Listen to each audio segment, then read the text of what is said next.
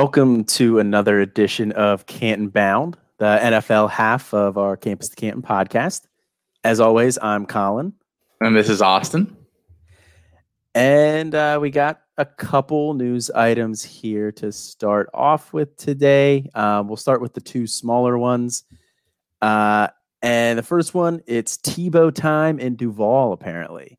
Um, first question I'll throw over to you, Austin. Do we care? I just wrote really big no on my my sheet. um, so I, I, don't think he's ever he's ever going to be fantasy relevant. That's not a bold take. You know, I, I'm not going out on a limb here to say anything about that.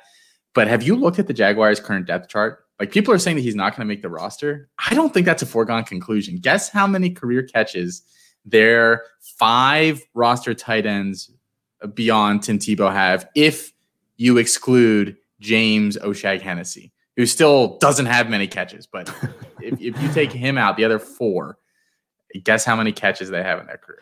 Okay, well, I'm on. assuming Tyler Eifert wasn't re-signed. Is that right? I do not believe he was. He's not currently on their roster. Okay, that is what I went to look at. So. Okay, okay. Um, how many catches combined besides O'Shaughnessy? Um, I'm gonna go 25. 13. Oof. 13. They have Tyler Davis, a second year player from Georgia Tech, who has two career targets and zero receptions. Ben Ellefson is a second year guy with four targets and one reception. They have rookie Luke Farrell out of Ohio State and Chris Manhertz, who is in his seventh year and has 19 targets and 12 catches. And so then he's he's the leader o- in the room right now. Yes, and then O'Shea Hennessy, who has 88 catches in six years.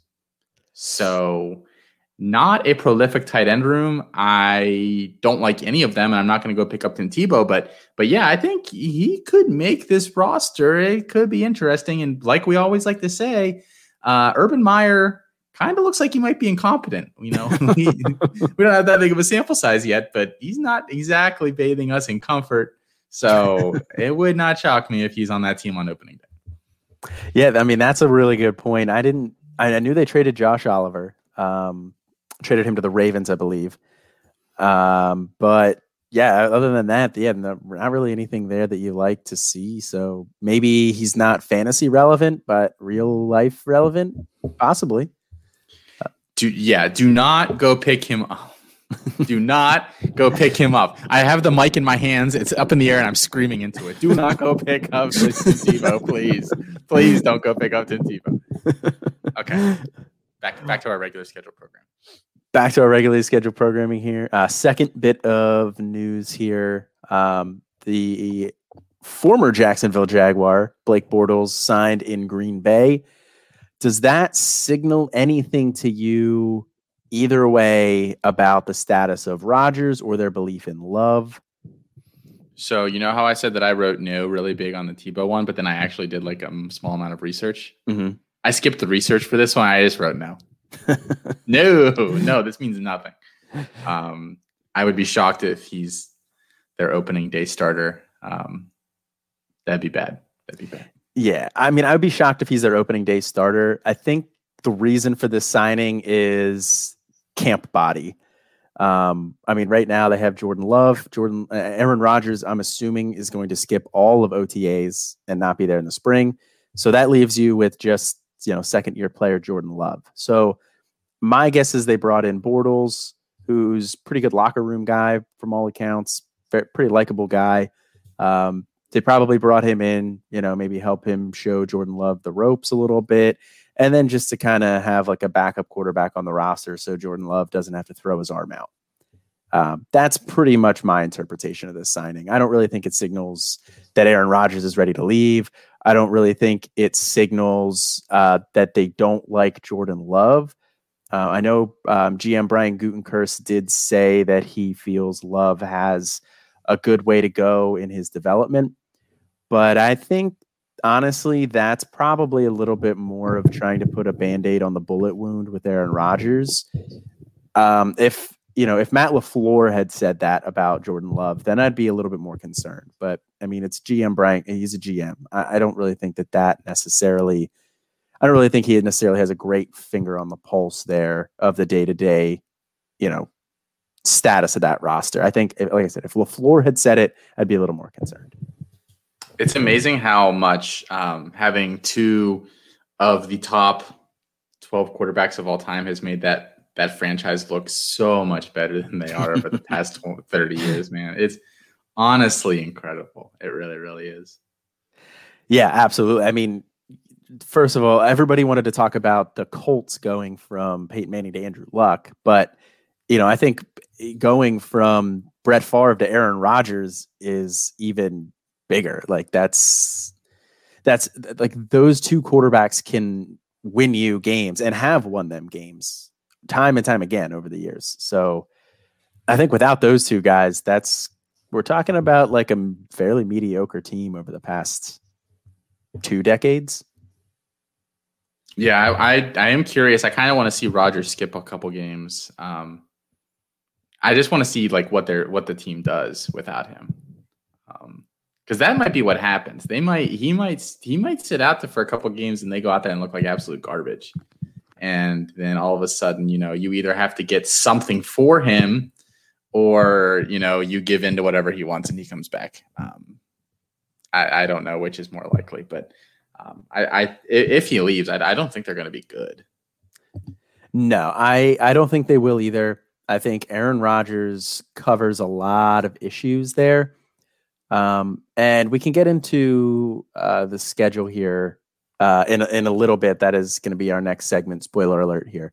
Um, but I will say, I do think that there's that what you said is a very real possibility with them sitting out and then not starting out very well and then deciding, all right, we need to bring Aaron Rodgers back, or Aaron Rodgers could just sit back, laugh hysterically at him, and then you know he's still keeps sitting out, and then they have to trade him to get something for him.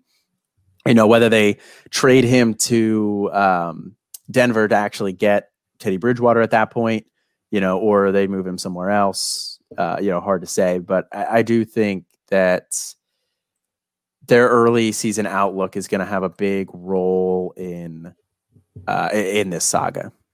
They're actually one of the teams that I highlighted their schedule here. So do you like? Do we just want to shift right yeah. into that and talk about it? Yeah. So they their first transition. Their first four games of the year, they play New Orleans, Detroit, San Fran, and Pittsburgh. Now I know that New Orleans is going through a little bit of transition. You know, they just lost their quarterback, but I think three losses there without Aaron Rodgers is very, very possible, and honestly, probably more likely than not. Because I think San Fran's going to be decent this year. Mm-hmm. Um, you know, that everyone forgets that they had so many injuries last year as well. Uh, I think Detroit's the only game you look at there and you think you feel really good about them going into that. So that's what I was. That's why I was kind of saying that earlier. That you know, uh, Rodgers is going to see an uptick in leverage if he decides to sit out after the first couple of games. I think. Yeah, I agree, and I was kind of looking at that as well. And then they, you know, week five Cincinnati. That's probably a win. Um, you know, you you they're they're kind of in the same boat as Detroit, but then in Chicago, Washington, Arizona, Kansas City, Seattle, Minnesota, and the Rams, all pretty tough games there. I mean, I think all of those teams are solid. I don't think any of those teams are weak by any means. So, an Aaron Rodgers list Green Bay Packers team could very, very easily finish sub 500 and in a five win team. You know, I, I, could see that being very possible. No, that, yeah, that wouldn't shock me at all. Um, to, to, be really, really, to be completely honest, I mean, I know that it it seems crazy, and they do have some pieces on defense. I don't think they're just going to, you know, completely collapse. But I mean, it's tough to lose a starting quarterback like that. It's tough to lose not only a starting quarterback like that, but to lose a prolific starting quarterback like that, like that that would do some serious damage to that roster because like I said, I think Aaron Rodgers papers over some some other issues on that roster. I mean, they did draft Amari Rodgers, which, you know, that helps um, you know, a little bit in the receiving game. Uh, you know, they brought back Aaron Jones. That helps a little bit as well. Their defense is fairly solid. Um, you know, I think that that's that they would have to lean on their defense in the run game without Rodgers. Um, I think that Jordan Love was an optimistic first round pick based on you know his talent and his skill level. You know, high ceiling for sure, but you know we haven't really seen him, and we haven't seen him really play anybody of consequence, even going back to college, except for LSU, where he did not look very good. So I wouldn't feel very good with with Jordan Love if I if I'm the Packers, you know, starting day one. Is there are there any other schedules that jump out to you? Or I know you said you kind of picked out some more um, big matchups instead of you know individual schedules. Yeah. Uh, well, I mean, we're talking Aaron Rodgers here, so obviously one to highlight is Green Bay versus Kansas City at Week Nine. You know, if Aaron Rodgers is playing, you know that's Rodgers versus Mahomes. That's prime time. That is well, it's not. It's not prime time for whatever reason. It's a 325 game on Fox. Um, but or 425. I'm sorry, it's in the wrong time zone here. I don't know why this article is in Central Time. Central Time's not relevant. But uh, no, it's yeah. So it's a four o'clock game on a on Sunday on Fox. I don't know why that wouldn't be a prime time because that's Aaron Rodgers versus Patrick Mahomes. Those are that's the State Farm Bowl right there. You know. I mean, I guess maybe they are sensing that, that Rodgers might not be there, and at that point, you know, if that's the case, that's not a good game. I think True. that's by the point in the season where you can flex it in, though, right? Probably. I don't know. I don't remember all the flex rules off the top of my head, but um, so that the possibility if he does come back that we still get to see that game uh, in prime time.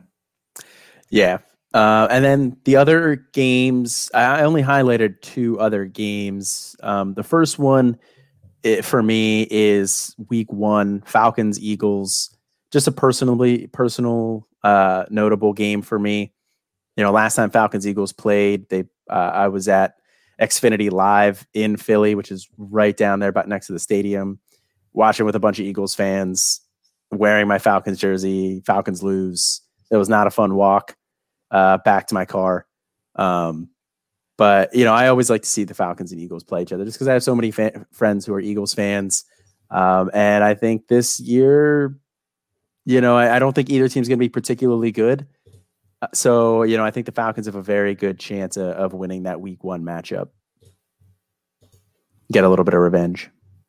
So I picked out a couple of um because I know that a lot of NFL coaches, pretty much all of them, I think they kind of split the season into quarters, and I don't know what they're going to do with that that 17th game there. You know, one uh, four games and a quarter of the you know, and then just roll forward through there. I don't know how they're going to split it in their heads, but they're all weird.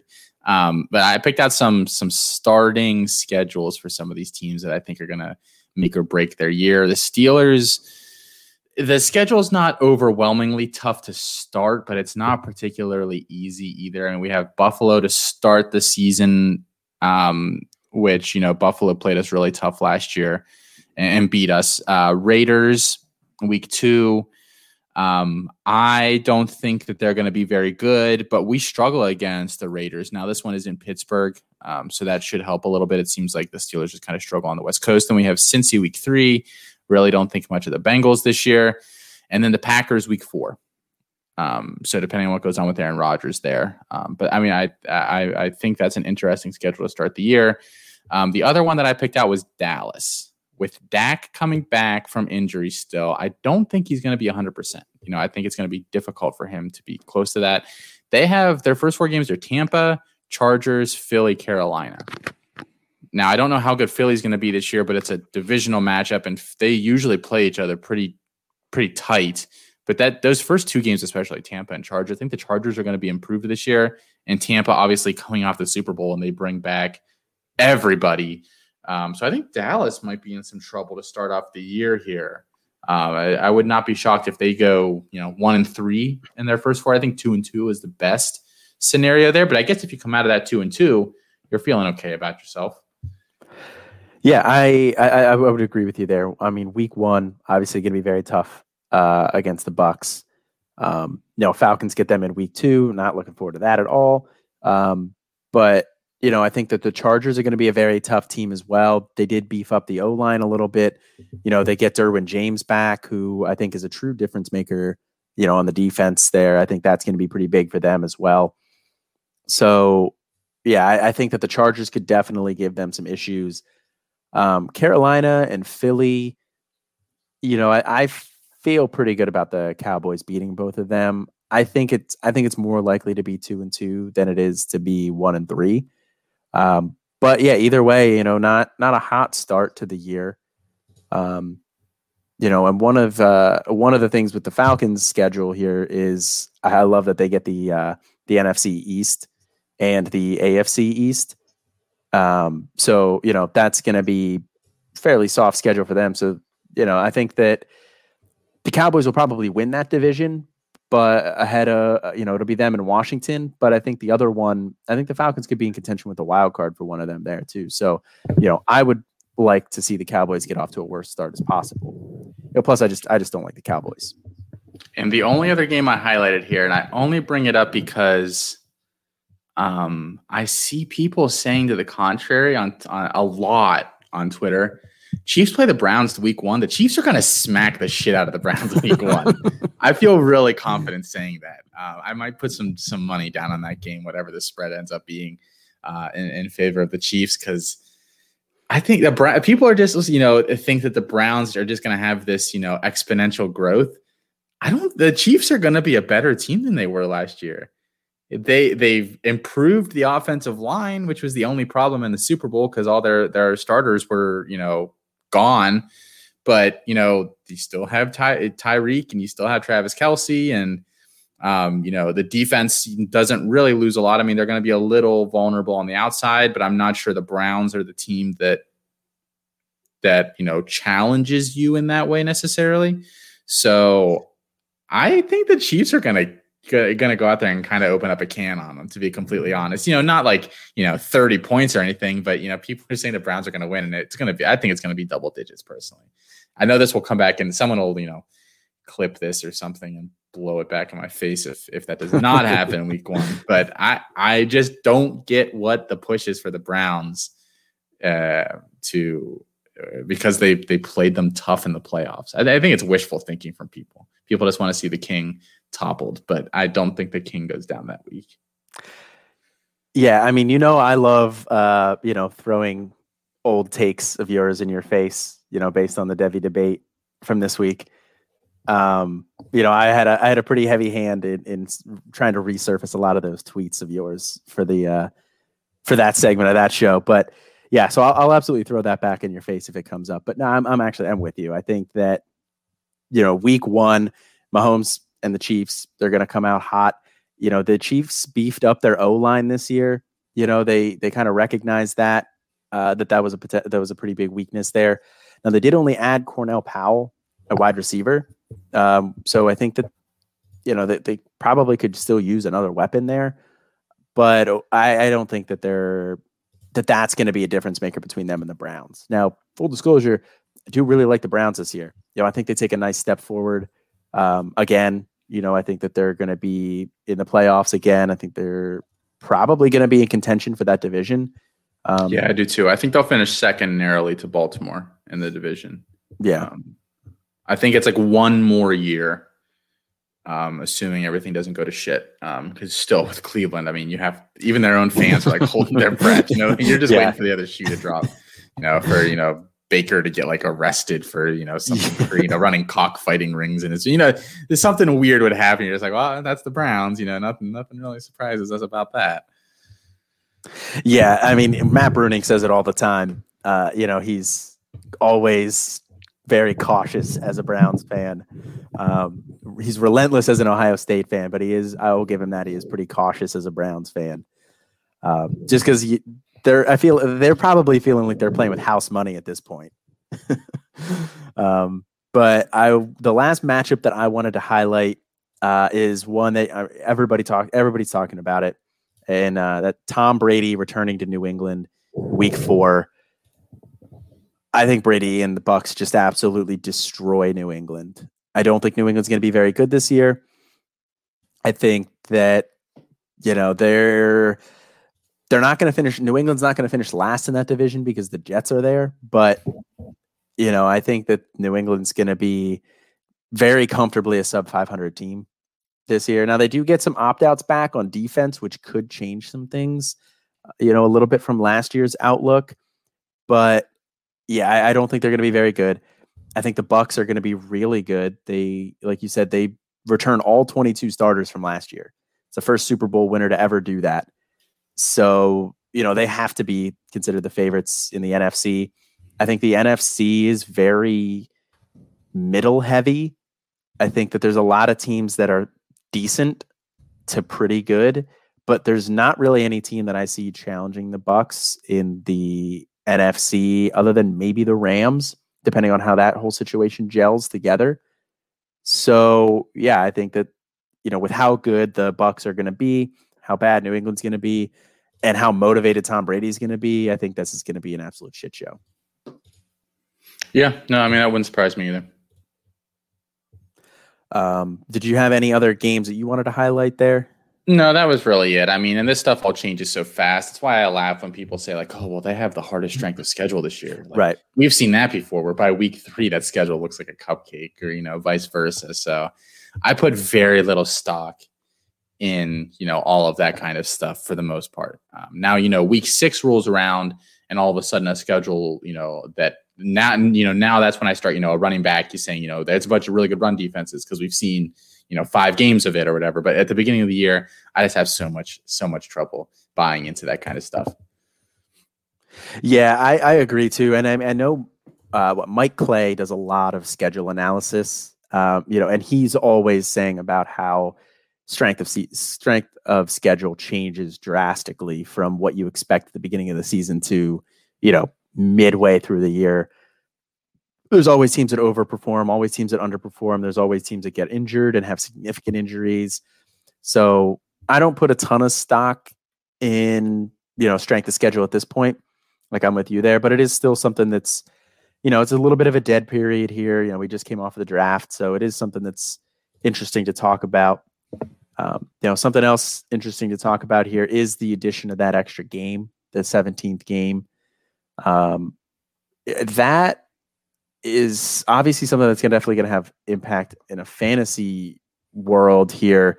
It's sounding like most leagues are going to just add an extra week and move back the you know playoffs and just kind of go with the flow with like the regular NFL schedule there. Uh, but you know the addition of an extra game, I think you're going to see some records get broken.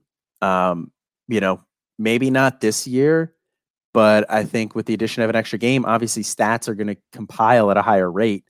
You know, Matt Stafford's going to throw for an extra 300 yards this year compared to what he would have normally. So, you know, I think that that's that's something else that's going to be uh, something else that's going to be need to be talked about throughout the offseason as well and you know how that's going to factor into other conversations too but do you have any thoughts here uh, before we move on on like the extra game? I just hate how it's going to throw off fantasy seasons now. Um, and I, I do think that they should, uh, if you're going to stretch the season even longer now, I think you need to condense the amount of time that um, the bye weeks can take place, or you need to, as was discussed a lot before, you know, add a second bye weekend for everybody so that it's kind of split up evenly because right now, like the, you know, the early season bye week teams have at least the narrative goes and teams say this. So I think there is some credence to it now, whether, you know, I'm, you know, I don't know, someone's looked at, you know, thousands of bye weeks and, and broken down exactly how they, they, they play out throughout the course of the season. But I know teams hate early bye weeks and they like the late ones because you can kind of get that extra week to heal up and and if you're postseason bound, you know, kind of reset yourself a little bit. So the teams that have the early early buys now that sucks for them, and the teams that have week 14, I think if you're a playoff team, that gives you a huge advantage. So I do think they're going to have to either narrow that window. You know, I, I don't know what is week five is the first bye weeks this week or this year. I think. Yeah. Mm-hmm. So from week five to week 14 is a, a, a 10 week span. Like I, I don't think you can stretch them out that far. You got to condense that window. You know, go from weeks eight to 13 or something you know it's basically to break that in half I, I, they're going to have to do something because i think teams are going to complain about it too like I, I, think it's a matter of time before mm-hmm. someone complains about that so right and you already have teams who kind of complain about the early bye week you know when they have it in week four you know the, the teams that have the bye week in week four are not happy when the schedule comes out that way. No. So I think it's going to be the same thing, you know, when it's week five. I, am with you there. I think they need to condense that a little bit there, and that's that's something that um you know it's a good point. Yeah, it's not really something that you see too many people talking about right now. What can I say? I'm playing chess. Everyone else is playing checkers. Next question. All right. Well, with that, we're going to move on to the next segment. Um, draft ripple effects here. I mean, we already talked a little bit about you know the rookies who helped you know with landing spot. You know, kind of some our thoughts on that a little bit last week. You know, now let's take a look at some of the vets who've had their stock impacted the most from the draft. And since you're feeling real cocky here tonight, I'll kick it over to you first. So I actually I, am looking at who we both put down here, and I think you kind of put a guy that was positively impacted and one that was negative, and I put two guys that were negatively impacted. Yeah. Um, the first one I put here is Melvin Gordon because I think this effectively spells the end for Melvin Gordon in Denver. I don't think it takes a you know fortune teller or you know someone that can see into the future to to see that. Uh, his contract is up after this year, and he's an unrestricted free agent. He'll be 29 by this time next year. His birthday is in the middle of April that's getting close to that 30. You know, th- this is probably his last real contract. You know, he'll get he might get picked up to start the year next year, but uh, you know, he he was a guy that pushed for more money last time. I could see him pushing more money for more money this time and kind of hanging out until you know a a ran you know some random you know I don't want to say this. Najee Harris goes down to the preseason next year, and the Steelers need a running back you know, because we Oof. don't have anybody else. Like that is the kind of scenario where maybe he comes in and gets another starting role, but I don't think he has another one in him. So if you have Melvin Gordon and you're not really sure that you're going to contend this year, you have to move him.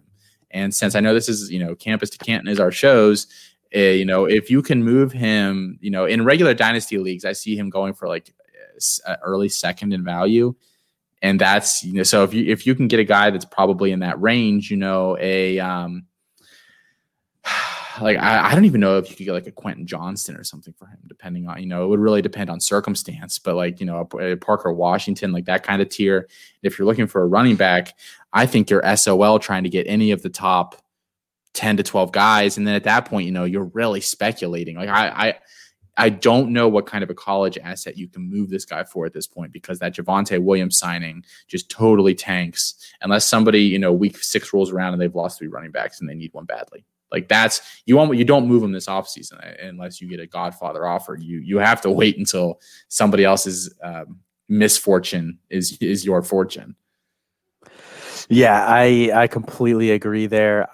I was kind of on the quietly on the Royce Freeman bandwagon here before they drafted um, Javonte Williams, just because everything you said with Melvin Gordon. Are you squinting at me? What? What? You were on the Royce Freeman bandwagon? not, what is this, 2015? What do you mean you're on the Royce Freeman bandwagon?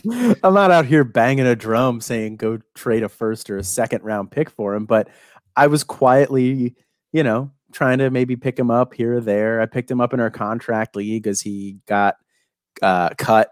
You know, I picked him up for a dollar for a four year contract.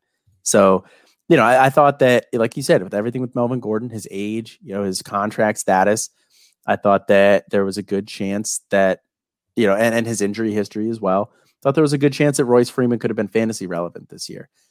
Obviously, not going to happen now that they drafted Javonte Williams. So, you know, I'm I'm out. I'm off of the the Royce Freeman bandwagon. I expect um, to see him on waivers in that league on Monday. Well, I mean, he's a dollar. You know, if I have somebody he's else, a roster spot is really the big right. If I have, I mean, I waivers process on Saturday. I have at least I can't remember exactly, but I have at least six claims in. So, you know, there's a good chance he's not on my roster anymore. But moving back to what you were saying, yes, I completely agree. Melvin Gordon big stock down, need to move him ASAP. If you can get Quentin Johnston or Parker Washington, I'm taking that 11 times out of 10. Um, you know, but if I can, if I have to get a running back in that next tier down, somebody in the, you know, I, I would probably take Sincere McCormick for him in return in a C2C league. Um, you know, I would probably I would probably take Zamir White for him. I know you're not the biggest Zamir White guy, but I would probably take Zamir White for him there. I'm because he's just he's a I hand mean, grenade. Neither of them, yeah, neither of even if Zamir White busts, you know, they they each they, I mean, they have yeah. each have the likelihood of being you know doing something in the equal likelihood. I mean, if, yeah. if that's the if that's the end result, I am I'm on DLF just looking at some of the recent um, trades that have gone through for Melvin Gordon, and I know you know some some of the team size or the league sizes and stuff are different, but like Melvin Gordon for the 208, Melvin Gordon in a third for a late late first, mm-hmm. Melvin Gordon for two thirds. Melvin Gordon for the 210 and $40 of FAAB. Melvin Gordon for the 301 and a future third. Melvin Gordon for Gus Edwards. Holy, someone traded Melvin Gordon and Hollywood Brown for the 103. Good God. But like, th- th- I mean, th- that is the value that you're getting for him. So if you're thinking, yeah. you're looking at your college roster and you're saying, you know, where do I think this guy is going to go in a, in a dynasty draft next, in a typical dynasty draft next year or the year after that? And if it's you know higher than that range, I wouldn't move him for him. So, yeah, um, we'll move into my guy here. I didn't want it to be all negative, um, you know, because that's kind of our first reaction. It's oh, the rookie got drafted here. This guy stock down. Um, you know, so the guy that I wanted to talk about first, uh, Myles Gaskin a guy who dodged a bullet. You know, a lot of people were a lot of people were projecting Miami to take a running back in the first. If they didn't take one in the first, a lot of people had them taking somebody in the early, you know, rounds there, you know, early day two, probably round two. And that didn't happen. You know, they they take Jaylen Waddle, somebody who is going to open up the field a little bit more. Um, you know, so Myles Gaskin really kind of the guy there now in that backfield. I mean, they still have Salvon Ahmed. Uh, they have, uh, for whatever reason, people are touting Gerrid Doaks um, now as, as, a possible sleeper. I don't. I mean, it, athleticism. It's like it's like the Detroit back or Detroit wide receiver room. It's like you know. If they're going to hand the ball off, like it's you know who gets it. right. Know, I don't know. You know, in, in Detroit, they're going to throw the ball. You know, I don't know who's going to catch it besides Hockenson and Swift. So I, it's just one of it's it's one of those scenarios. Right. Yeah. I, I mean, I sort of get it, but at the same time, I mean, Myles Gaskin he he, he didn't play a full season last year. Um, he did only play ten games. You know, he got hurt then, but in those ten games, he was number nine in the league in snap share. He had sixty eight point seven percent of the snaps. You know, he was number ten in opportunity share, and all these stats are coming from Player Profiler. Um, you know, he, was number 10 in opportunity share. He was number 19 in targets per game. And, and again, or in targets overall. Um, and again, that's, you know, through 10 games, he averaged 4.7 targets per game. You know, he was number 13 in red zone touches to overall as well, average 4.2 red zone touches. So he's getting work all over the field. You know, he's a guy who catches passes. They were comfortable using him in the red zone despite his size. Um, he's a little bit smaller. Um, you know, he, he, does weigh 205, but, you know, it, it's still a little bit on the smaller side there. But, you know, big stock up for Myles Gaskin, dodging bullets there. I think that offense is going to be better. I think that team's going to be better. They're going to be in a decent amount of positive game script situations this year, I think. Like I already touched on, I don't think New England's going to be very good. There's two games against them. I don't think the Jets are going to be very good two games against them. Uh, you know, they get the Falcons. That's probably going to be a shootout. They get the Saints. You know, I don't think that's a great team either. I think my, you know, Miami's probably going to beat them. Same with Carolina. So I think Miami's going to be. A- you're making a very, you're making too many risky assumptions here. To be completely honest, I you cannot look at running back schedule and saying I think that this is a really good running back schedule preseason. I literally don't fair. think it's it's it's a, an exercise that is I'm, doing at all. Fair. I'm not saying it's a good running back schedule from you know defense perspective. I'm talking more game script.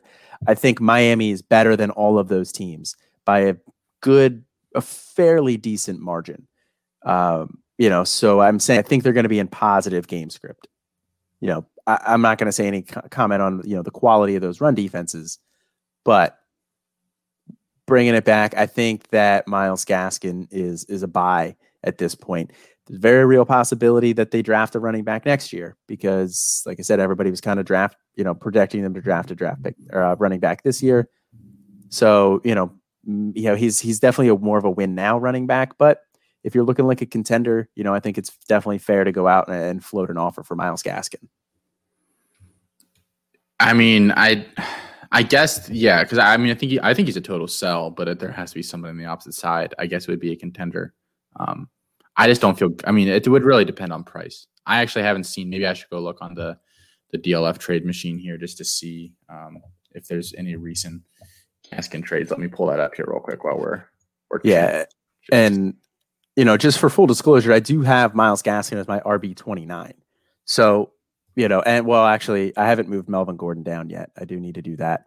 Um, so I'll move I'll move Melvin Gordon behind him. So he'll probably move up to 28 ish there. Um, but you know, uh, so I don't I'm not, I'm not saying, you know, go sell the farm for him, but I think he's worth acquiring. Sorry, it keeps defaulting me back to Melvin Gordon, even though that, that ship is sailed DLF. I don't care about I didn't do a good enough job filibustering, Melvin I guess. Gordon, well, you did if their website would have worked correctly for me. Not to throw any shade at DLF because I love their. Okay, it apparently doesn't want to search for Myles Gaskin. I don't know what the deal is. If I find something later, I'll, I'll pop up or I'll post them on Twitter or something. But it doesn't want to talk about Myles Gaskin. That's all right. It, it wants us telling. to move on. It yeah, wants us to telling. move on. Maybe that's telling. It's saying don't buy Myles Gaskin. Should I just go into my next guy here? Yeah, I was kind of hinting that you know we can move on. Um, I also put down Hollywood Brown as a guy that just cratering, and I think, I think you know even his his staunchest supporters probably knew in the back of their mind that the chances of him ever actually being an NFL alpha were probably, you know, we we've had two years to see it, and he hasn't done it. Maybe if there had been different circumstances to start off his career, I I don't really know. I'm not going to get into a Lamar debate. I've already had enough enough people just giving me shit the past couple weeks, so we're not getting into a Lamar passing debate. Um, but Hollywood Brown, I mean, he got he got 25% of their target share last year and uh, like over 35% of their air yards. He might maintain a decent amount of the air yard, you know, stuff, but I, I, I the 25% is going to dip. And I think it's going to dip precipitously. Ooh, um, nice word. I, I, really, really do. I mean, not that their wide receiver room is loaded per se, but you take Rashod Bateman in the first, you sign Sammy Watkins, you draft Tylan Wallace in the fourth. Now, granted, I think he's going to be probably a non-factor this year, Wallace more or less. But you, I mean, you took Devin Duvernay last year, who probably fits with Lamar's skill set a little better than Marquise Brown does. Still got a couple other guys on that roster. You know, you've got Miles Boykin there uh, for whatever he's worth. But it's just a lot. And plus, you know, they throw the ball to the tight end a lot. And they went out and got Josh Oliver. So they find they have three tight ends. They drafted uh, Tony uh, or Poljan, or however you say his name this year. Um, so I, I think that 25%, you know, don't be shocked if it's less than 15 at the end of the year. Um, and so, you know, his whole value, because he hasn't been that efficient on a per target basis, Part of that probably his fault. Part of that probably due to the quarterback play. But I, I, I just think this really spells the end of anything significant for Hollywood Brown, and he has two more years there. I don't think they'll cut him. You know, he's not making a ton of money as as a you know mid to mid late first round draft pick. So I think they keep him. They, they probably won't pick up his option, but I mean, it's still two years that if you have Hollywood on your roster, he's just sitting there on your bench. You don't you don't ever really feel good about playing him unless you know uh, they have a rash of injuries through the receiving room. Yeah, I think that I think you're right. It kind of spells the end for Hollywood Brown, and it, is kind of unfortunate because, you know, I don't think he's a bad player. I don't think Lamar Jackson's a bad quarterback. I just think it was a bad marriage between skill sets. So, you know, I think that you're kind of going to be looking for Hollywood Brown to maybe get the Corey Davis treatment where they don't pick up his option, he goes somewhere else, and you know, stock maybe rises a little bit, and then probably at that point you know, I would be looking to sell him because you're not going to get anything for him right now, not anything of value, but you also don't want to cut him. So I would probably, you know, probably hang on to him. I hope he goes somewhere else in in two years. You think what would you what um what do you think his equivalent college value is? Uh, man, equivalent college value.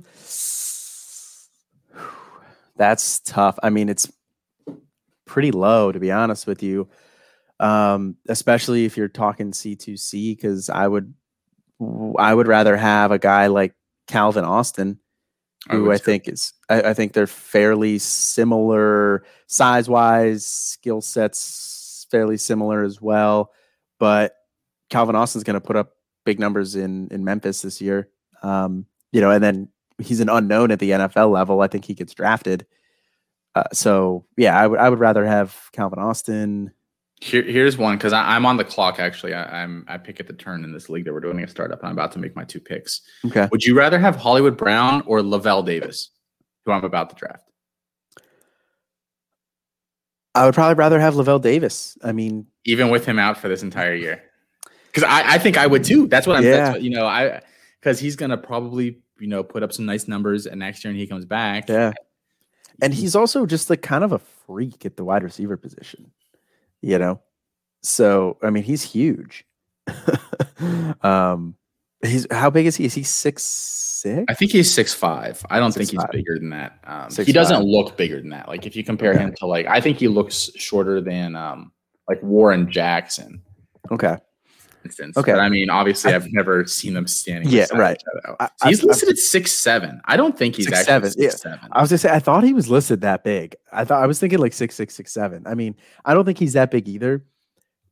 That's and, and that's a good thing because I think if you're that big at the wide receiver, it's really tough. Yep. Um, but yeah, I, I would rather have Lavelle Davis. Um, you know, like you said, I think he's you know out this year, but I think next year you're looking at some good production. I don't Virginia doesn't really have anybody else, so yeah. And then some NFL teams probably going to fall in love with that size, speed. So yeah, I, I would take Lavelle Davis over Hollywood it, it- Brown. it was just a name that popped off the top of my head here. Um, but yeah, I mean, so that's pretty low in my ranks. That's really bad for what you know uh, Hollywood Brown does. Uh, you're you're really just hoping that you sit on him for two years and he goes somewhere else that's Yeah. good. That's a really tough sell for me when I could be accruing even just college production. Yeah. You know, from someone. I mean, depending on how you view that side of things, but I, I don't know. I mean, uh, and I I mean I would take a lot of the even like these freshmen that haven't done anything. Yeah. I would take a lot of them over him.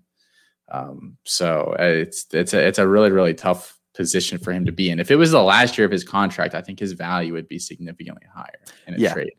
Agreed. Um, but I guess if you're in like a super deep rebuild, then you know maybe you take a shot on him or something as a throw in because you can probably get him as a throw in. You probably could get him as a throw in, but if you're in a super deep rebuild, I mean, you're hoping at that point you're probably taking him as a throw in as like the equivalent of like a fourth round pick, and you're hoping he increases his value and then you flip him. It's basically like you're trying to trade with someone and they're like, "Can I get a third in return?" You're like, "They're like, I don't have a third. You're like, "Okay, how about Yeah. Hollywood Brown?" Like that. That's how Yes. that Yep. negotiation goes. Yep. Yeah, I think that's pretty spot on. Um, I'll go. My uh, my my negative here is is the obvious one, one that everybody's really talking about here, and that's that's James Robinson uh, with Jacksonville. There, I, I mean, with them taking Travis Etienne in the first, it's a tough, tough sell for James Robinson stands right now. I know there's people out there who are saying, you know, don't fade James Robinson, go buy James Robinson, but I'm I'm out. I was I, I sold him in you know the only league that I had him in. Actually, I got a 2023 first, so I'm I'm really happy about that because that draft class is looking really good. But you know, uh, his whole production kind of centered around opportunity. You know, he was buried on that depth chart, and then Fournette gets traded. They have two guys who get COVID in the offseason, and he's pretty much the last guy left standing. No, that's not to d- diminish what he did last year. He had a very good year. But again, according to Player Profiler, he was number one in opportunity share. Um, you know, number seven in snap share on the year. You know, he saw 4.3 targets per game. That's really nice as well. So he wasn't involved in the receiving game. You know, but I think that it's a really tough sell for him at this point. You know, they brought in Carlos Hyde. They drafted Travis Etienne in the first round. This is not the regime that brought in James Robinson as an undrafted free agent. They don't really have any ties to him. He's not really any, he does not a significant amount against the cap or anything like that. So they'll keep him around. But man, it's it's tough for him out there right now. I, I you know I have him as my running back 24, but that honestly feels too high. you know, I, I, looking at it now, I have Chris Carson at 25. I'd rather Chris Carson. You know, at least we know Chris Carson starting there this year in Seattle, and he's going to be great for eight games until he gets hurt. So, I, I yeah, uh, James Robinson has moved down and will probably continue to move down for me. Yeah, and um, I don't even want to, because um, I know I said this on the last show. I, I, I, immediately after I said it, I was like, "That's kind of rude." Um, about about how if you didn't sell him, you were a, a dummy, and or how you did like you didn't see this coming, you were a dummy. And I don't think that's necessarily the right way to approach it, but I don't. You're you you had house money in your hand at that point. Like mm-hmm. you hit really really big. You just get you know you're out you're out. You know that you know you don't have to play until you lose all the money again at the casino. They want you to do that. don't do that. And it's the same thing with you know you get a guy like James Robinson who was literally worth nothing. You know, up until August, middle of August last year, and then he becomes something. Like the odd, you know, the odds say he's not going to do that again, or if he does, it's like maybe one year. So I don't know why what people were thinking that they weren't just getting rid of him as soon as possible because I saw people trading him for like two firsts. He was going like fourth round and startups like bonkers, bonkers. I don't know how many times we need to learn this lesson. That's like you know, anytime there's a guy like that, you know, I thinking of the one year where it was um, who was the guy with the Rams?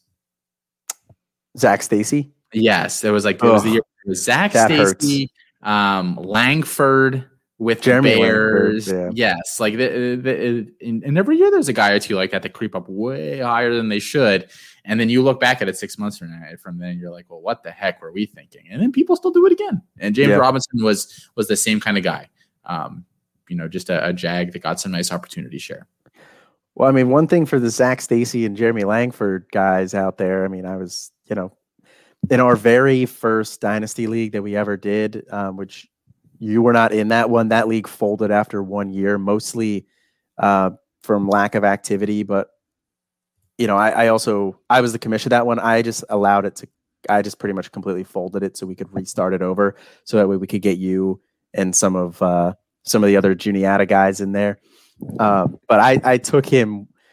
I took him way too early. I think I took him in like the third or fourth round, and that was just not good there. So, but anyway, what I was saying without Zac Stacy and Jeremy Langford, at least those guys had some draft capital, you know, behind them. I think they were uh, off the top of my head. I think Jeremy Langford was like a fourth round guy. I think Zac Stacy was like a third round guy, but you know, Zach James Stacy was a fifth was a fifth rounder. So I mean, fifth. he was uh, granted, but literally still. any draft pick is better than James Robinson, right?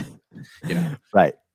But yeah, I I'm with you there too. With like with guys like James Robinson and, and also guys like Jordan Love. You know, I'm going to throw him into this too. You didn't spend very much at all to get him. Now you probably spent something on Jordan Love, but you're kind of playing with house money. You know, so cash out while you can, while the value's there. And you know, yes, if you had sold James Robinson for one first, like I did, and he had another really good year this year where he was top five in rushing and, you know, he was a top five fantasy back at the age of 22, you know, that kind of hurts a little bit. But at the same time, I flipped a guy that I picked up off waivers for a first round pick. You know, you're going to, guys you pick up off of waivers, you're going to, they're going to f- crater in value more often than not. So if you're just going to play the odds, you you just sell, you know, take that profit and it's some profit. You know, you didn't squeeze every ounce of value out of him, maybe, but take the profit. I, I was burned. I can remember. I, I mean, it might have happened more than once, but I can only really remember being burned on that concept one time in my you know six plus years of playing Dynasty. Um, I took Kirk Cousins as a very late round flyer in a rookie draft that year, and then when he, he got some starts under his belt, I shifted him thinking that this guy was never going to, you know, wasn't going to maintain a starting NFL job for very long. Um, and that's really the only time I can remember getting burned on that. Um, so, you know, for every Kirk Cousins, there's a, you know, Stacy, a Langford, a, a Robinson, you know, there's plenty more where that came from. So um, I, I just think it's generally the smart move to get rid of those guys. Yeah, I think the only other guy that comes to mind that would potentially like you know fly in the face of what we're saying here right now is is Tyreek Hill. He was a guy who came out of nowhere. You didn't have to spend a draft pick on him, but you know now look at his value. So, and you to be fair, I picked him up off of waivers in both of my leagues that I was in at the time, his rookie year, and I traded him in one of two. The one that I traded him in, I traded him for the pick for Patrick Mahomes. So I Yeah. can't really be too mad about that. Um, yeah, but that was a second round pick though. But yes, still, yes, it was. it was it was a free second round pick that you got. You know, yes, yes. and yeah, you're looking at you know if if let's say instead of Patrick Mahomes there, I'm trying to think of somebody else that year who you could have taken. well, uh, okay, so I traded him for two back-to-back picks. Okay, and the one was Mahomes, and the other was um, uh, running back out of Boise State. uh, McNichols. Yes, Jeremy McNichols, and I was equally excited for Jeremy McNichols. So, so yeah, yes, I mean it could it could have not been very good, but Right. But moral of the story here, more often than not, these UDFA guys, and, and everybody says it, we're not groundbreaking here, but flip those guys. You know, take the profit. You pick these guys up for free. Just get rid of them before they're value creators. Um, but moving on to the Yeah. next segment here. Um, now that we know some of these landing spots for the rookies, uh, and this is a C2C draft show or a C2C league show. So we don't really, uh, we've gotten a little bit away from, you know, the C2C roots here on Canton Bound, given everything going on with the NFL and the rookies and everything like that. But, you know, we want to bring it back here. Uh, so we'll do some 2021 rookies versus some 2022 prospects. And I'll kick this over to you first here. Um, these are all kind of guys that I think are at least similar in situation, potentially skill set as well. But uh, first one here, we'll go with Devonta Smith versus Chris Olave. Who you got? I uh, I mean I think you you take Smith, um, you know top top twelve draft capital um, in a situation where you know I'm not sure what their passing offense exactly is going to look like, but there's not a lot of competition there outside of Jalen Reagor.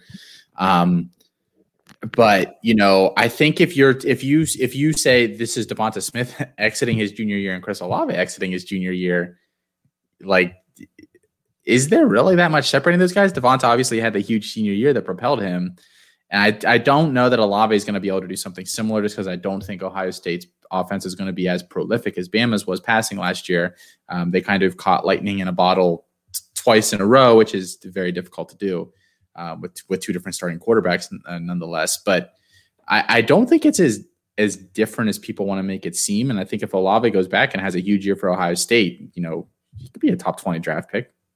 You know, it wouldn't shock you. There's no um, there, there's no Ja'Marr Chase in the next year's class looking at it right now. Now, if Treylon Burks comes out this year and just lights the world on fire, maybe we're having that discussion about him. But I, I don't think there's anyone in that class, so he could he could contend for wide receiver one. I mean, I don't know what the NFL teams are doing.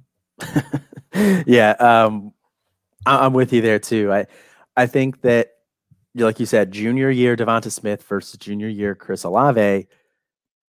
That's I'm leaning Olave, to be honest with you. Uh, you know, and then obviously Devonta Smith comes out, huge year, Heisman winner at the wide receiver position, incredible year, propels himself to number 12 draft capital overall. You know, so that's you know, it's a great story. It's great for him. I don't see Chris Olave doing that, like you said. I think that on top of their passing offense, not going to be as prolific. I think also the targets there are going to be spread out more so than what they were at Bama. Uh, you know, Jaylen Waddle obviously getting hurt also helped propel Smith to the year that he had. Uh, but Chris Olave has to compete with Garrett Wilson, who I think is a better receiver. He has to compete with uh, JSN, who is in the slot, who, which is typically a role that gets targeted a little bit more often. Um, but I also think JSN is probably a better receiver overall than Olave as well. Um, you know, it's hard to say after one year of that, but I don't think that's an outlandish take. So I think with that in mind, I- I'm with you. I don't see Olave having a great year uh, statistically, but I do still think that he's going to be a first round wide receiver. Um, I think that there's a very good chance that we see four, maybe five first round wide receivers next year. and Olave should hear his name called in that group. And now you're looking at first round draft capital. I don't think it's going to be top 12, but you know, I think it's still first round, so it's going to depend on where he goes. But I would probably lean Devonta Smith right now. But if you offered me, if I had Devonta Smith and you offered me Chris Olave and something else smaller, you know, maybe Hollywood Brown. Do you have a third round pick? No, just Hollywood. no, I would not do it for Hollywood. But if you offered me Chris Olave plus a little something extra, that would probably get it done for me for Devonta Smith. Yeah, I think that's fair. Um, we'll move into the next one here, uh, and that is Rashod Bateman. Um, you know, also first round wide receiver versus David Bell. Uh, you know, guy who Rondale Moore is gone now, so he's the guy in Purdue. Both Big Ten guys. Um, you know, what are your thoughts on Bateman versus Bell? I think they're virtually the same prospect, to be completely honest. Except for I think Bell, I have fewer concerns about his hands. Um, Bateman could get a little um, a little iffy sometimes in that regard.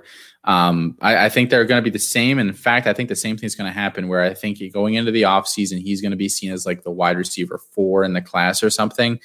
And then all of the, and I, I love you, Jarek. Don't get mad at me when I say this.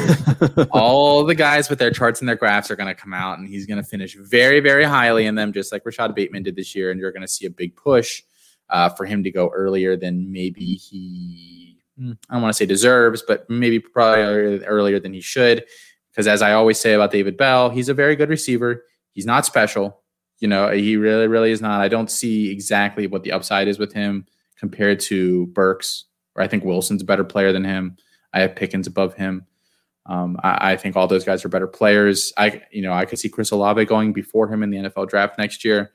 Um, but I do think they're very, very comparable. If I had to choose one, I'm, you know, I'm a really big talent over opportunity guy, so I haven't faded Bateman at all based on his landing spot. But just give me Bell because maybe I'm hoping that he gets a better landing spot than Bateman got, and I think they're comparable talent wise. Yeah, I, I'm I'm completely on board with you there. I do I like Bell more than Bateman. Um, I, I know you say you don't think Bell is a special receiver. I don't necessarily think he's special, but I think he does everything well. And I think that's special in its own right. Um, you know, I don't see any flaws in his game other than slightly above average athleticism. Um, you know, I think he's going to be on the Keenan Allen spectrum of an athlete. Um, you know, where it's not great, but you know, it's definitely passable. It's definitely something that you know you you can have production with that level of athleticism in the NFL. Um, I also think you know he's out of the wide receivers that we're thinking will probably go in the first next year. Um, so just uh, assuming to you know uh, assuming everybody comes out, you know we'll, list those guys off. We we we talked about them on the the uh, campus life, but you know guys we're expecting to go in the first round next year. Probably Olave, Pickens if he comes out. Burks, Bell, um, and Wilson. Garrett Wilson if he comes out. So we're looking at those five guys. I think he's probably the last one out of that to get drafted. So I think he's probably going to go in the back half of the first. You know, you're, you're then looking at him going to probably a pretty good team. So I think that there's a good chance that he goes to a better landing spot than what Bateman did. Now, um, you know, shout out Chris Moxley for that great article over on Campus to Canton about why not to fade Bateman. Um, and also shout out to Chris Moxley for his uh, analytics background as well. Um, he's also very high on Bateman. Um, don't get Chris, don't get mad at Austin either. But you know he might take it out on you in the next episode of Devy Debate in the uh, in the outtakes. He'll say um, everything that I said was wrong. yeah, um, but yeah, I think you're right. They're both going to be they're both analytics darlings, and I think they're you're going to see a very similar storyline play out for Bell that played out for Bateman. But bringing it back, uh, yeah, give me Bell over Bateman um, fairly comfortably for me. Um, and then the last one on the wide receiver front here, um, we'll look at Ja'Marr Chase. And you said, you know, there's not a Ja'Marr Chase in this next class. And I agree with you there. Uh, so Ja'Marr Chase versus the field. Are there any wide receivers from this 2022 class that you would take over Ja'Marr Chase now that we know he landed in Cincy? Um, no. Um, and for it, like I, I did have, I mean, I had a good grade on Chase. I didn't have an elite of elite, you know, can't miss grade on him, but I had a very, very high grade on him. I don't have any grades that are elite in next year's class as well. Um, so give me Chase in an offense that I know is going to pass a bunch um, with a quarterback that is, you know, he, he, was on pace to throw it like 600 times last year or whatever. Um, and they're going to pass it a lot because they didn't improve the offensive line at all. yeah, um, I'm, I'm, with you there too. I, I, would take Chase over anybody in next year's class. Um, I like a lot of those guys next year, and like you said, Burks has the possibility to vault up near Ja'Marr Chase level. I don't know if he's going to pass it because he's obviously not going to put up the type of sophomore season that Ja'Marr Chase did. So, but his athleticism is going to be right there on par, if not even potentially a little bit better, um, given his size, adjusted athleticism. Um, but yeah, I would take Chase over any of those guys as well. Uh, so we'll move into running backs here. Uh, first running back off the board this year, Najee Harris going to the Steelers at pick 24 in the first round. Um, projected running back at this point to be first off the board would probably be, in most people's eyes, Breece Hall. Um, I think those guys are also a little bit more similar than the next two that we'll talk about here. Um, so, who are your who would you take over uh, Najee Harris versus Breece Hall? Um, very similar grades. I think it's basically a a, a pick 'em. Um, take Najee just because he's with Pittsburgh. Why not? Homer. I don't ever act like a homer. I'm going to do it tonight. Najee's going to be the goat. I'm taking him. He's on the Steelers. um, I will actually agree with you there on that one, just because we don't know Breece Hall is going to go in the first round. I think that that matters. I don't even know one. Like I don't even have a feeling one way or the other. The NFL just randomly picks and chooses what running backs go in the first round. yes, like we've seen. Yeah, like we've seen before. Rashaad Penny, uh, Clyde Edwards-Helaire. Both guys. I mean, shit, look round. at last year's class and look at this year's class. Two guys went in the first round this year. And Clyde Edwards-Helaire was the only one that went in the first. Yeah, you know, JT, Swift, Dobbins. I had those Akers. all guys all, you know, yes, they all went in the second last year. So I, I don't know. Yeah. So uh, for that reason as well, give me Najee. But I like Breece Hall as a talent better than Najee. Najee is also 50 years old. Um, so Breece Hall is going to be younger coming out, assuming he comes out next year. Um, so the age and overall talent, I probably would lean Breece Hall. But again, I like that first round draft capital. I like the landing spot in Pittsburgh. So I will take Najee here as well. Uh, next one, though, we do have Travis Etienne um, also taken in the first round, one pick after Najee, pick 25, uh, versus Isaiah Spiller, running back for Texas A&M. Um, I think I know where you're going to go with this one, but I'll kick it over to you first. Um, Etienne. No, I'm just messing with you. That's yeah, that's what I, I thought. I would rather have Isaiah Spiller. I think he's a better player. Um, even though, like I've said a billion times in the show, I think Etienne's a little slept on. Um, but I would rather have. I, I, really, really like Spiller. I really, really like Spiller. Um, and don't come at me with that he's not an elite athlete. Blah blah blah. This shit's all size adjusted, man. I think for his size, he's a very, very, very good athlete. So, um, I, size adjusted, he's going to be as good as any any of the other top running backs in this class. You know, weighted speed score and all that kind of stuff. Um, you'll you'll be in the ballpark. So give me Spiller um, I think his his style translates very very well. Yeah, I, it's kind of where I knew you were going with that. You're kind of becoming not the not the leader of the Isaiah Spiller bandwagon, but um, you know, you're probably the you're probably the co-pilot on that one. Uh, you're you're one of the people that I hear talking up Isaiah Spiller the most, um, even to the point where you're you know contemplating having him over Breece Hall. Is that right? He's he's above Breece Hall in my rankings. He's above Hall. Okay. Uh, yeah. So, but with that in mind, Uh, I will also take Isaiah Spiller.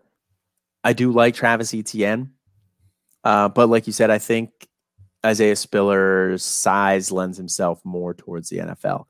Um, not that Etienne can't produce at the NFL level, um, but I think he bulked up t- in this offseason to get a, to weigh in at a level that the NFL would like.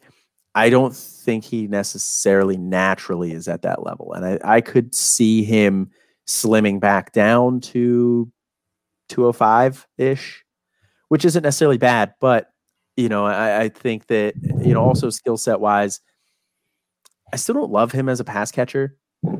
I think he's improved for sure. And, you know, maybe he takes another step forward at the next level. But I don't think he's ever going to be a weapon in the passing game or anything like that and I like Isaiah Spiller. He's solid in the pass game as well, probably better than Etienne and has a potential to take another step forward here at the college level, um, particularly given the lack of wide receiver weapons at uh, at Texas A&M. You know, they'll, they'll have to rely on him, especially using you know breaking in a first year quarterback here. I think they're going to lean on Isaiah Spiller a little bit more. He's going to have a really nice year. Uh, I, I, I'm also with you. I think he's going to be a good size adjusted athlete as well. So I'll take Isaiah Spiller. Uh, I because I do feel pretty good about him going in the first round as well. Uh, and then the next one here, it's kind of a two for one. Um, there's not a Trevor Lawrence level prospect in this class in this 2022 class. Um, in my eyes, I'm assuming you agree as well. Yes, um, I I honestly don't feel good about any of the quarterbacks next year.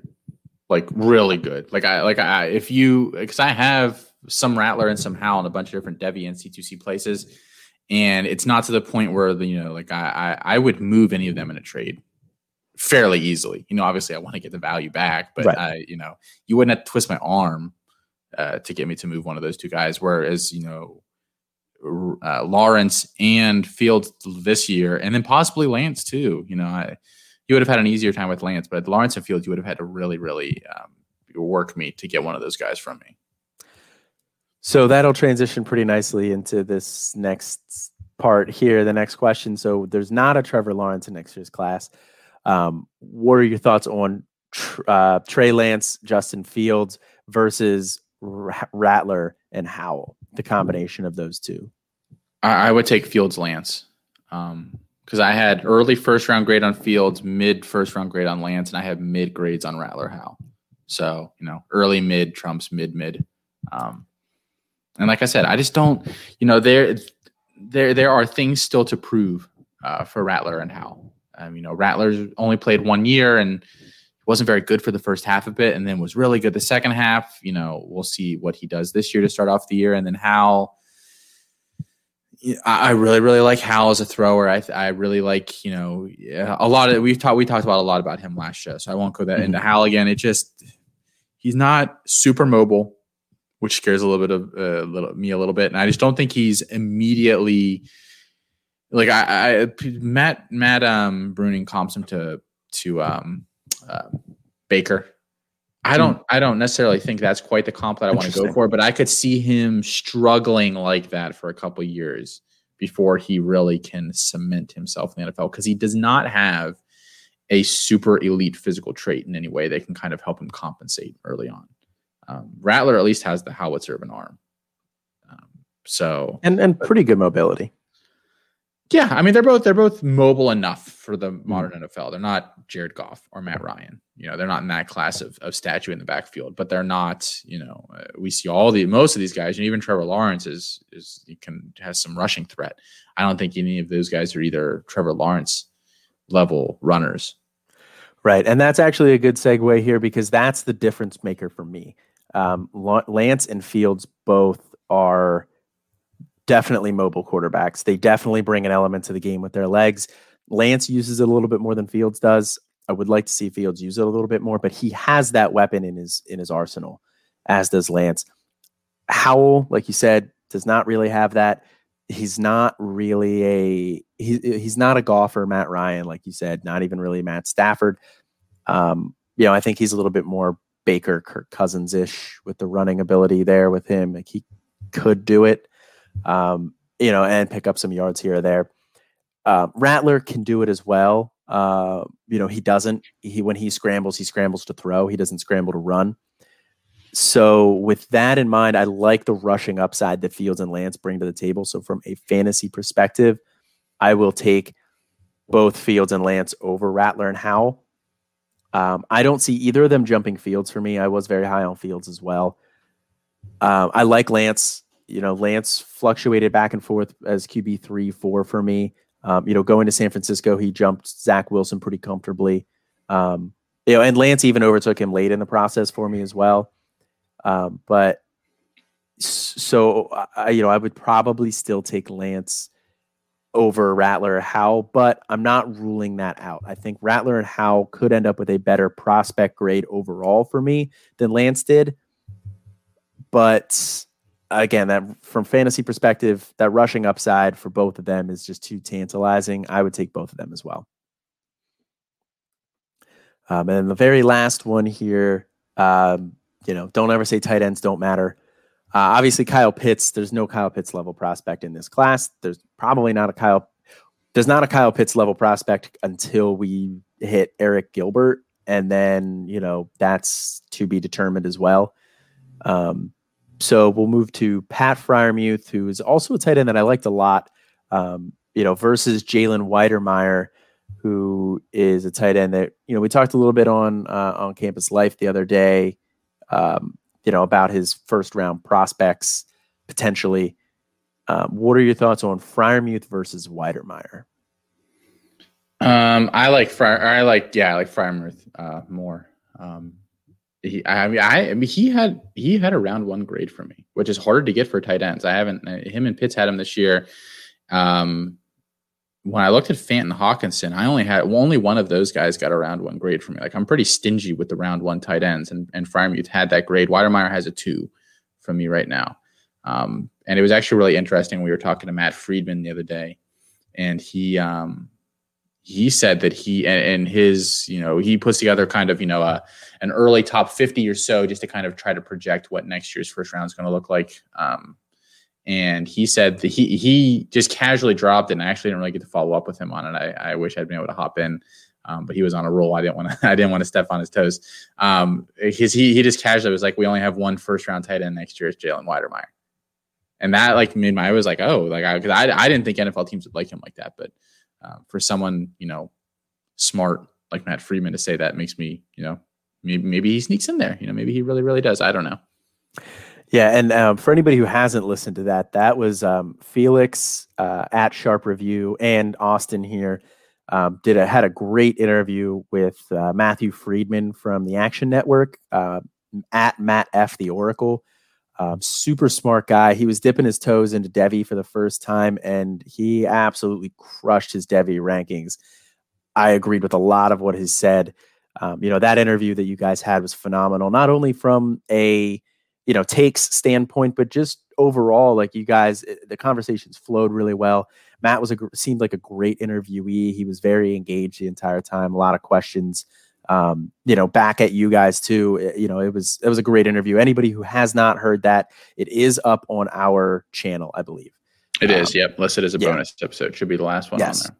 Yes. So go check out that bonus episode if you haven't yet. Uh, really good interview, um, despite you know me not being involved, but you know, they, they had Matt uh, and they had Felix. You know, the, yeah, they couldn't have the best half of the campus to Canton team here too. So you know, uh, but back to Freiermuth and Wydermyer. Um, I actually agree. I was surprised that you took Freiermuth. I'm surprised to hear that he had a round one grade for you.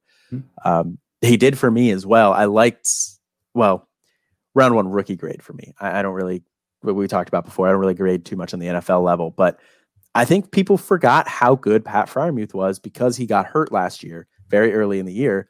You know, but if you go back watch his sophomore year, you know he had a great year that year. Even his freshman year, he was good. So, you know, and, and Wydermyer has good production as well. But I, I like Freiermuth a lot. Um, you know, maybe a little bit of Homer in me, but yeah, I'll I'll take Freiermuth there as well. I wish we had like a gospel group on like standby that we could just have had come in and play when you said that. Like so it was just like, oh, like yeah, people really really forgot how good Pat Freiermuth was. I think you know, um, and more than any other tight end beyond Kyle Pitts, who is like barely a tight. You know, he's yeah. he's a tight end, but he's also you know not a tight end. Where Pat Freiermuth is a, is a tight end. You know, if you don't include Kyle Pitts in that conversation, he's as good of a route runner at the tight end position as I can remember watching over the past five years. Really, really, he is. Um, and honestly, he works the areas of the field that you know a more traditional tight end would work anyway. Um, so I, I he, he's he's going to do very very well. Um, even if you know, we'll see how Pittsburgh uses him over the next couple of years, but it would not shock me if he if he has a very very strong career. Yeah, I, I completely agree. Uh, the only thing that holds me back a little bit from him is the quarterback situation. Um, we don't really know what's going to go on with Big Ben. You know, after Big Ben leaves, um, so they don't really have a succession plan there. It worries me a little bit, but I'll, I'll bet on the talent of Pat Freiermuth. So yeah, like I said, give me Pat Freiermuth there. But you're trying to tell me that Mason Rudolph is not a valid succession plan? You guys also have Dwayne Haskins. Yeah, that was my next question. So you beat me to that one. Uh, yeah, yeah. I will. I feel pretty good. Colin's just like, yep. Yeah, feel yep. pretty good about that one. Um, but all right, that's uh, that's gonna do it here for us tonight. Um, don't really have any huge housekeeping news other than um, Felix uh, is giving away a campus to canton.com subscription for anybody who retweets year long. likes year long subscription for anybody who retweets and likes his tweet uh, with a hashtag hallelujah. That is in regards to Fantrax, the college fantasy football website, oh, finally, finally, finally opening back up and allowing C2C leagues to kick off. I don't want to take too much credit for that, but I totally white knighted for them the night before they released it. So I, I like to think that they were just waiting for somebody to be nice, and I did it. And they're like, "All right, we can finally release it." Like they they weren't assholes.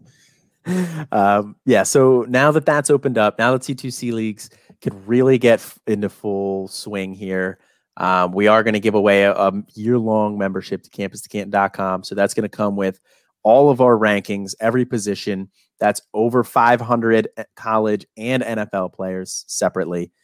Um, you know, so over a thousand players in all. It's going to come with Jarek's player uh, metrics database. It's going to come with our ADP tool as well, which will be moving behind a paywall this weekend. So if you have not checked those out yet, check those out quickly while they're still free. Fall in love with them. Subscribe to the site or enter to win this uh, the the free membership here. It also comes with a you know access to our Discord. We have a lot of great conversations going on in there all the time. Um, you know, shout out to PJ, always keeps the conversation going. Um, same with Brandon Hay, the Riddler, um, Alps, um, Fifty Shades of Alps. You know, those guys always, uh, always bringing up great questions in there, and, and a number of other guys as well. My evil twin, Colin.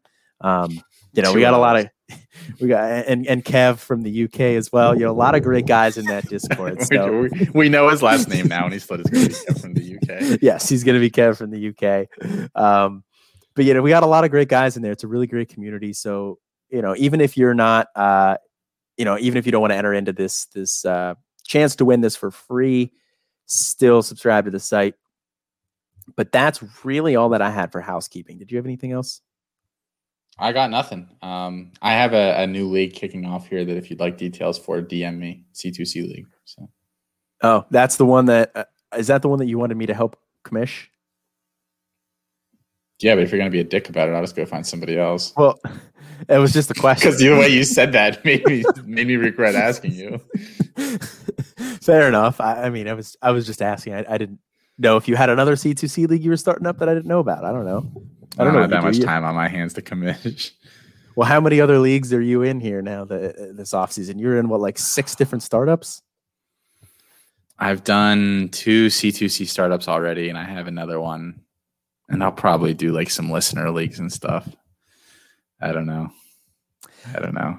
But I have a, yeah. I have a tough life. People won't ask, won't stop asking me to get into startups, and I'm too weak willed to say no.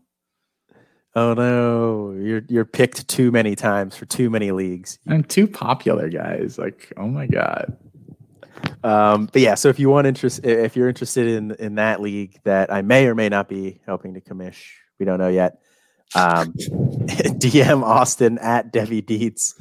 Um, you can also DM me at C2C Decker, but you know I, we don't know if I'm commissioning it, helping to commission that or not yet. Um, but that's going to do it here for us tonight. Uh, be sure to be on the lookout for the uh, early week show, Com- Campus Life, uh, that'll be coming this weekend. Um, and that's pretty much going to do it here for me. As always, I'm Colin. And I am Austin. And have a good one.